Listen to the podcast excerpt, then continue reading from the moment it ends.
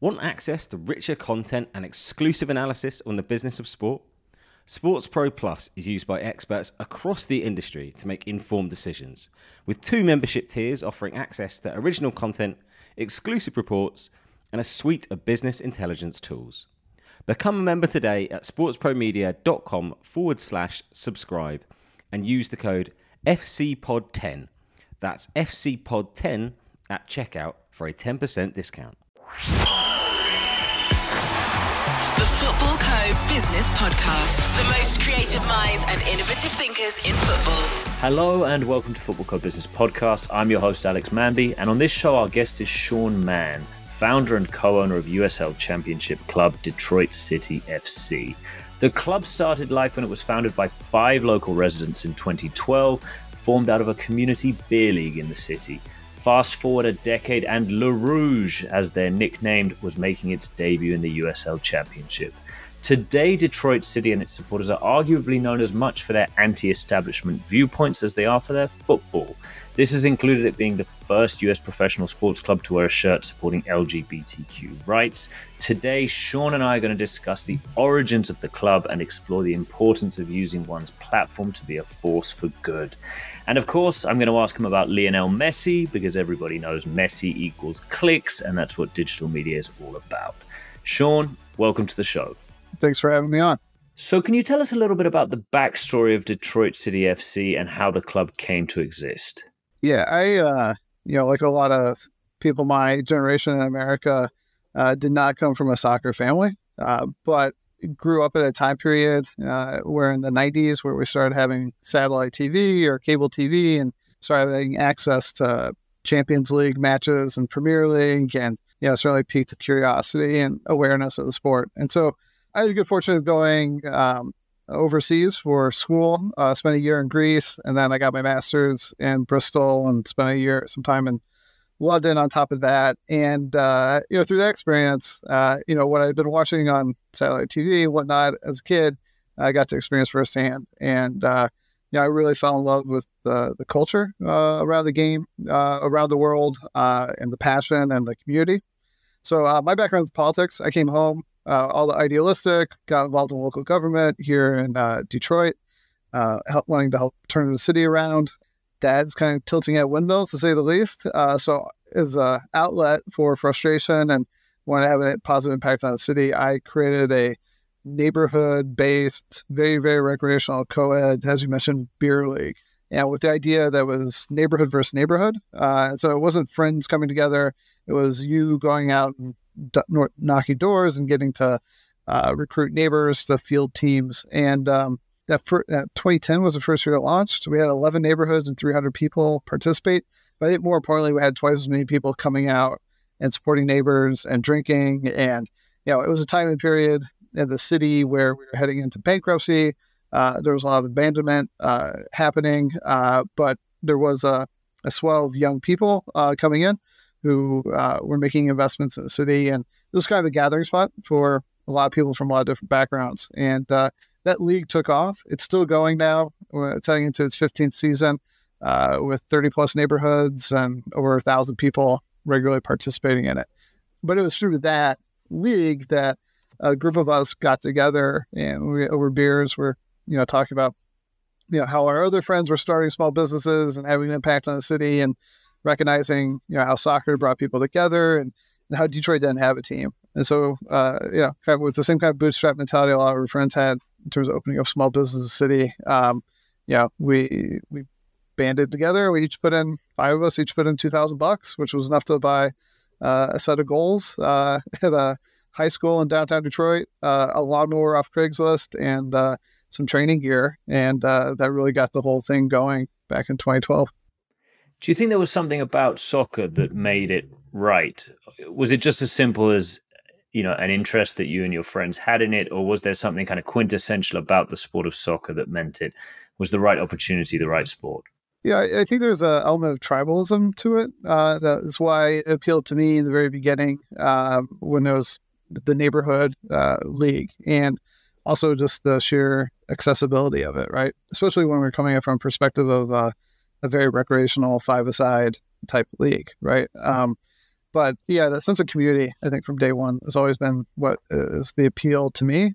And, you know, to this day, you know, we're in the process of hiring a new manager. And uh, to this day, the X's and O's of the game still elude me. You know, uh, I every applicant comes in and talks about you know bringing an attractive attacking style football, and I just nod my head. But you know, for me, it's the you know, uh, do they respect like the community that's grown up around this club, and you know, or they help grow that? And so uh, that's still my focus, and what has always been the appeal of soccer.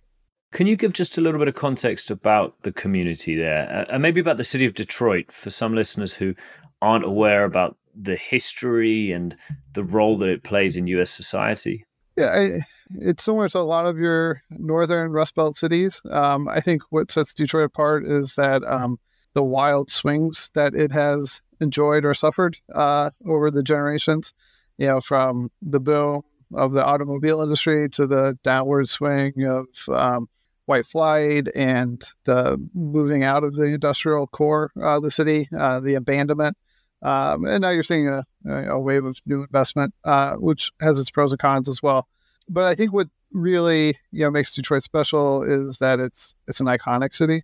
Uh, it's a city that like has had an impact in the world. Uh, I think living in Europe is one of the things that like impressed on me was that um, it's a brand in the sense that uh, when you mention Detroit, whatever their worldview is, like Detroit conjures up something, right? Like it could be Motown, it could be techno, it could be auto, it could be urban farms. It could be, you know, the automobile itself. It could be, you know, the uh, deindustrialization of, you know, cities. It means something, you know, like conjures up in- images. And so I think that's always been something special. Uh, and we've benefited from that. There's been years where we've gotten read up more times in publications in Europe than we did in the daily papers in Detroit, right? Because the Detroit brand. But um, yeah, it's a it's a truly kind of blue collar city. It's a major region, uh, it's still 12th largest region in the U.S. There's close to five million people that live here. You know, but a lot of those folks who live in the city have moved out and are still continuing to move out. But there is, um, you know, uh, a community that's rallied around this club. I think, you know, what we've always tried to orient ourselves being as authentic as possible.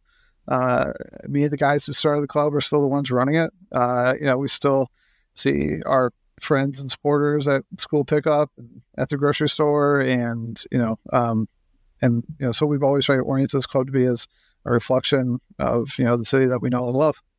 So we had the Community Beer League, the Detroit City FC is born out of that. Everything grows. It, you know, you can sort of see the sense of momentum, but then the thing that really called my attention, caught my attention when I was doing the research, was this Detroit City becoming the first team in US sport to wear a jersey backing LGBTQ rights. You know, it's still quite a humble story as mm. you're telling it, and yet that's a momentous thing to do, to be the first to do. What was the story behind that? Yeah, you know, our, our supporters early on had approached us about doing a charity kit, and uh, they at the time were working on a charity kit for veterans. Um, that was in our second year, 2013, and so the next year comes around, and uh, you know, me and the other guys who had started the club were talking, and you know, I think our focus has always been on this community. Like we're uh, think on bigger global issues, but we want to like harness it on how it impacts Detroit. Uh, at the time, um, you know, gay marriage was not recognized in the in our state, which is hard to imagine now uh, how much things have progressed. You know, we um, we thought we'd use our platform to advocate for something that meant something to us uh, and meant something to people in our community. Uh, and so, um, you know, that was the nexus for using our platform, right? And we wanted to use it for positive. So uh, we started what is now a tradition of an annual charity partner where we wear a charity kit each season and then we auction it off. Um, the magical thing about that first year, our 2014, when we did the LGBTQ uh, equality kit, uh, we did it for a homeless shelter for LGBTQ youth here in Detroit, Ruth Ellis Center.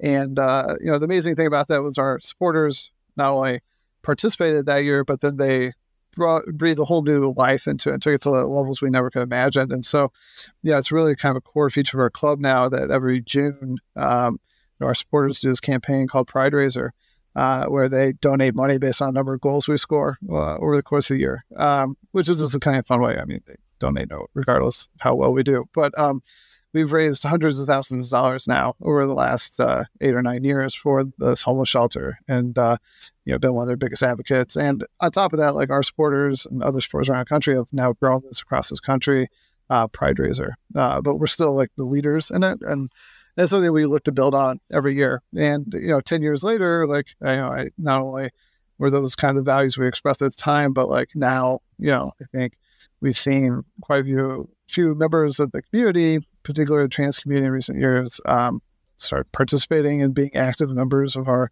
supporter culture um, that um, has grown up over time. And so, yeah, that means a lot to us um, over the years. You mentioned a number of other causes there. You said it's not always the same cause every year. Can you give a few examples of those? And also, how do you choose them? Uh, originally, it was me and uh, the other guy, founders, you know, would select them. And then uh, in 21, 2020, uh, during COVID, we sold off 10% of the club to uh, fans. And so now that's something that we have the fans vote on every year, uh, which nonprofit we want to support that year. Some have been pretty esoteric. I would say they've all been, uh, you know, left leaning and you know progressive and Detroit focused. Uh, this one this year is called Brilliant Detroit, and it's an amazing program that has thirty some. They've taken over thirty some of vacant homes in the city and turned them into resource centers for families uh, and after school reading and literacy programs are our key focus. But um, it's really dependent on the neighborhood. But yeah, we try to highlight, I think, nonprofits and causes that probably don't get the attention they're due, and uh, and try to give them a bigger platform that they enjoy. This is clearly philosophically, fundamentally a big part of who you are as a club. To what extent do you consider yourselves a football club versus a vehicle for social change? It's um yeah, it's a great question. Like I think we they kind of go hand in hand, um, and I think that puts pressure on us. I think people look to us to weigh in on all types of things, um, and you know I, I, think we've tried to like focus as much as possible on Detroit core Detroit issues that we see them. But yeah, ultimately, you know the the whole point of the endeavor was to bring people together, right? Um, and I think once we decide, once we recognize that we had a platform, you know, is how do we harness that for making positive change in our community?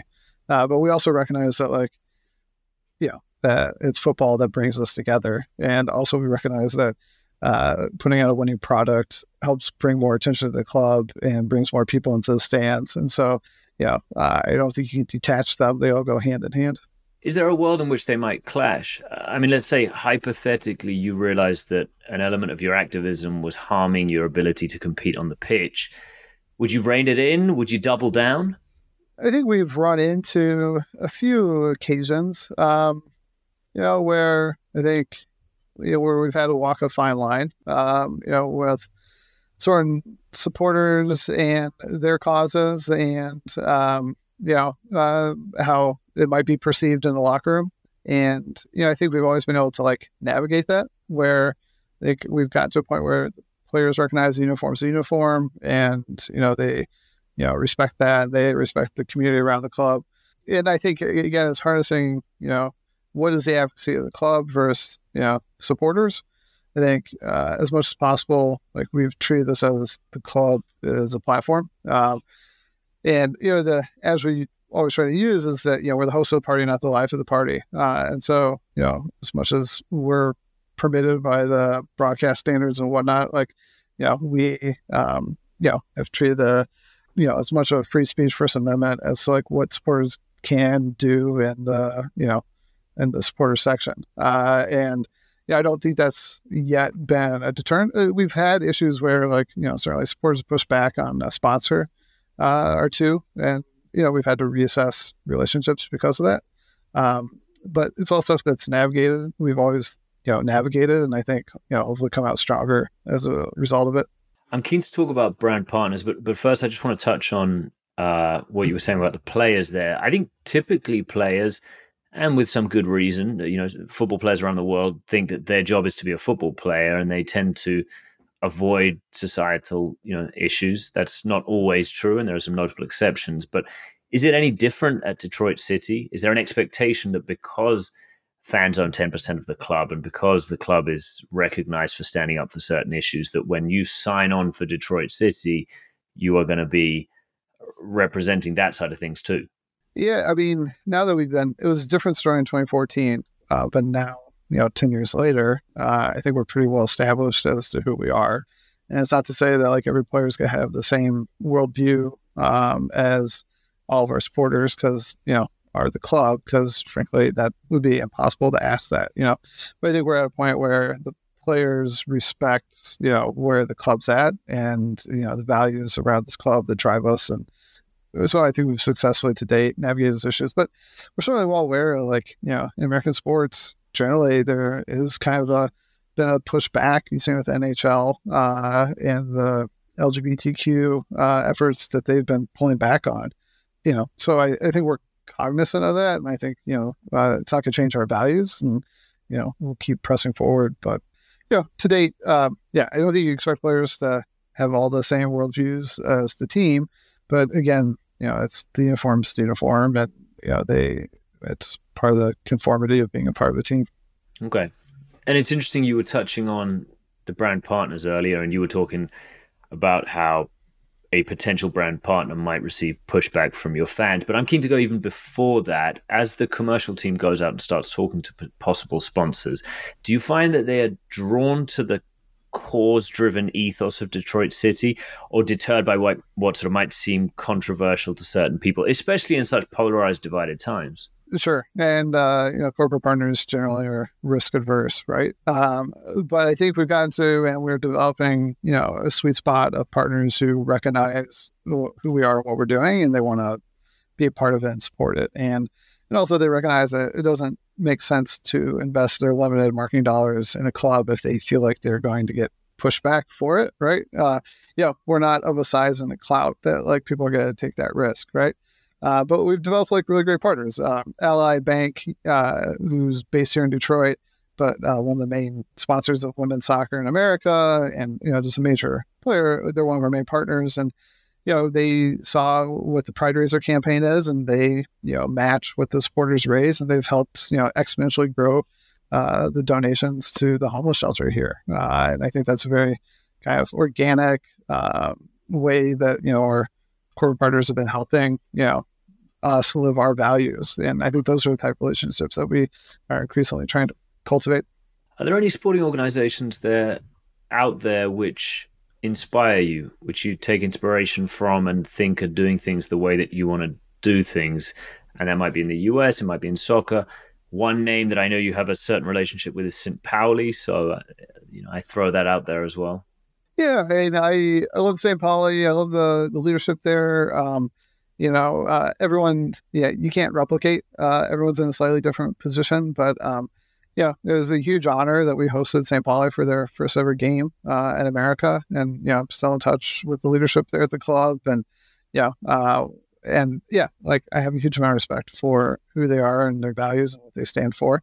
There's similarities, but Detroit's not, you know, Hamburg, um, and obviously they're very active in political causes and everything like that. I think, um, and we haven't shied away from those either. Um, I think ultimately, like I go back to our my own personal experience, but um, uh, you know, being in the UK, and um, I'm just drawn to intimacy and authenticity, uh, especially the lower division clubs, and you know, really trying to build something here that is relevant to people from generation to generation, right? And that you know they have a special bond and tie to, um, and that it's you know reflective of them and community. And so, you know, I yeah, I follow a lot of lower division clubs in England, and I'm always taking uh, note as to you know how they've built those multi generational ties. Um, but yeah, certainly on a social front, uh, political front, St. Pauli's always been uh, you know guiding star for us on a lot of clubs on this side of the Atlantic.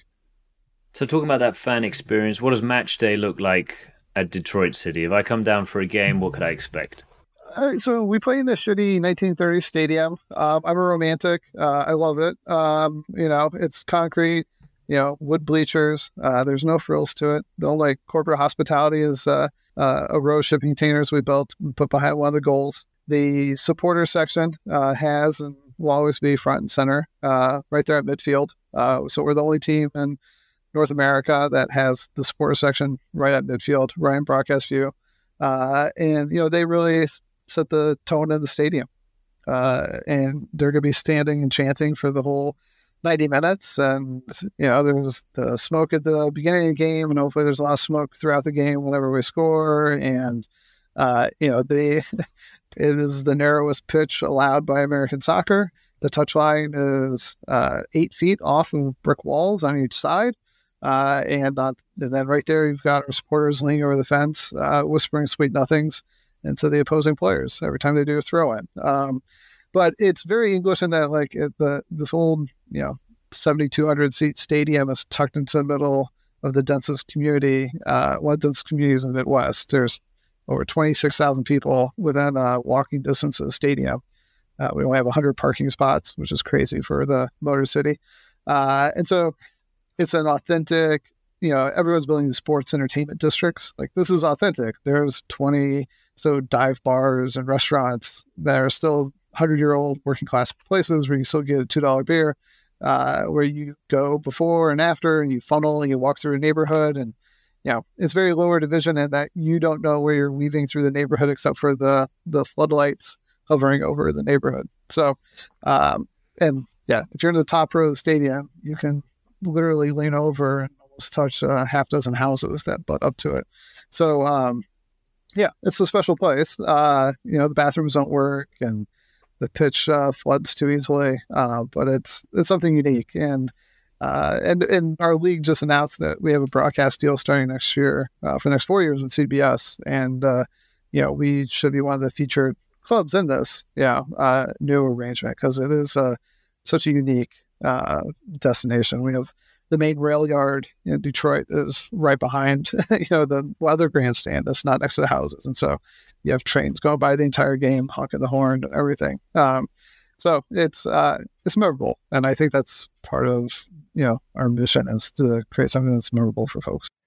The way you're talking about it just feels to me, and I may be dealing in stereotypes here, like the antithesis of the U.S. sporting venue. You know, and it it feels very UK you know, I, I grew up going to all sorts of football stadiums around the UK, and, and my favorite were always the ones that you'd go around the corner and there was the stadium, and you were 20 yards away from it, and you'd just been walking down a row of terraced houses, and all of a sudden it was there, and it had been squeezed into the smallest space possible 100 years earlier, and there was no way anyone was going to get rid of it now, even though I'm sure housing developers would want to do that. And like I say, I feel like US sporting venues in my mind tend to be these kind of great giant venues with shopping malls and 24 7 entertainment and um, you know revenue streams coming in the whole way so that's very uh, sort of rose tinted spectacles of me but uh, that's the image i'm getting. Yeah no i'm a romantic and i love keyworth uh, and uh, but you know we we openly say it's not our forever home and that uh, you know it has a lot of limitations and um, you know also operating uh, a 90 year old venue uh, has a whole host of headaches, but no, it's uh, incredibly special. I mean, I, I, not this, you know, I wouldn't say I discovered it. Like my personal experience of finding it was, um, you know, I get my hair cut in a house like three blocks away. I've been doing it for years, and it was just one day I was on the front porch and I was just like, you know, what are those light towers? How, where could those possibly go to? You know, and I wandered through the neighborhood, and there was, you know, this stadium, which at the time, um, you know, was slated for being demoed. Uh, they only let you sign the first couple rows, and the concrete was deteriorating, so they had chain link fence blocking the rest of it. Um, and uh, you know, uh, the, with the amazing community around this club, after a few years at our original venue, we outgrew it. We raised the the funds to save the stadium, bring new life to it, and, and now it's a you know it's a true community hub. Uh, it's the only stadium in American professional soccer that's open to public. So as soon as we are done with the game, there are 40 kids from the neighborhood running around and playing on the pitch. Wow, that's spectacular. Sean, I'm going to segue. I don't know how uh, naturally or neatly this is, but I'm going to segue into Messi, if I may. Um, you know, we can't talk about soccer in the US without talking about Messi right now, and and the numbers are, are stark and incredible. And you know, Inter Miami uh, I believe, are now the sporting franchise uh, outside of the NBA with most social media followers. And, you know, there's all sorts of these, you know, unrecognizable things um, for the world of soccer, or at least until recently unrecognizable.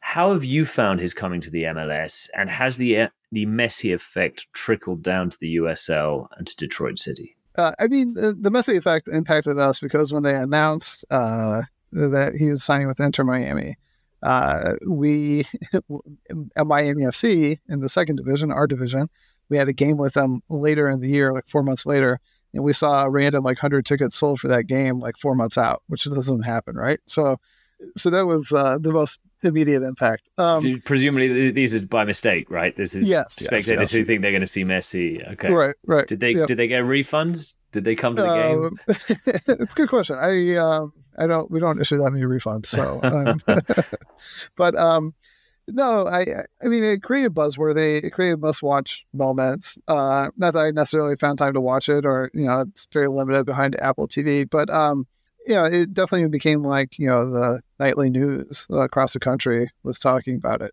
I think it's a lot of pressure to put on a 37 year old body, uh, you know, and you, you saw that wear and tear the course of the year. Um, but American soccer just doesn't have that many big cultural buzzworthy moments. And so it certainly had an impact.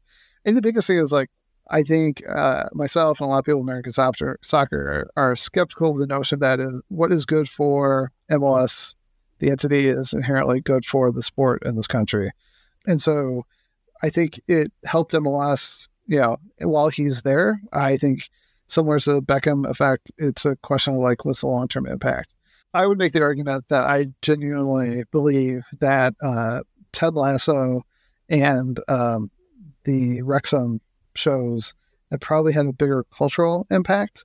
And certainly in terms of like educating Americans on the global nature of soccer, right? The the notion that like on nightly news they talk about those shows and the notion of pro pro rel has been brought up and now people understand that concept. I never thought that would have happened. Like Messi is a probably a bigger reiteration of the whole Beckham effect, but like the understanding that the layperson in America now has of global football is attributable to Ted Lasso and Wrexham, in my opinion, uh, and that that's something I would have never uh, anticipated. It's an interesting concept. I mean, I think this uh, th- thinking about pulling in the same direction, whether it's MLS or the clubs or USL or even these entertainment, you know, video s- series, um, which you mentioned. I think that's a concept which is quite foreign to perhaps countries where football is more established. You're sort of like, well, why would we need to pull in the same direction? You know, it's already all there. Um, so I think my final question, Sean, um, is about the World Cup.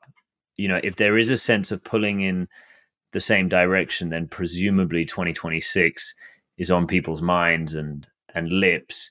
How present do you think it is in the public psyche of US sport? And I'm not just talking about soccer fans, but overall the US public. How um, how present do they have the World Cup in their minds, and and how an important how important an event do you think it will be? I mean, I remember '94. Uh, we had the World Cup here in Detroit at the Silverdome, and I went to tune up with England Germany, and people still talk about that. I think this will be massive. But the truth be told, like it I don't think it's caught on yet. I, like I'm in a bubble, right? Like I'm in the soccer industry, so like everybody here is orienting towards like the next three years ramping up to it and being a part of it. But I don't think the general public is thinking about it yet. Uh, and we have some major tournaments coming here, like Copa America and everything. Like every year, there's basically a big tournament leading up to 26.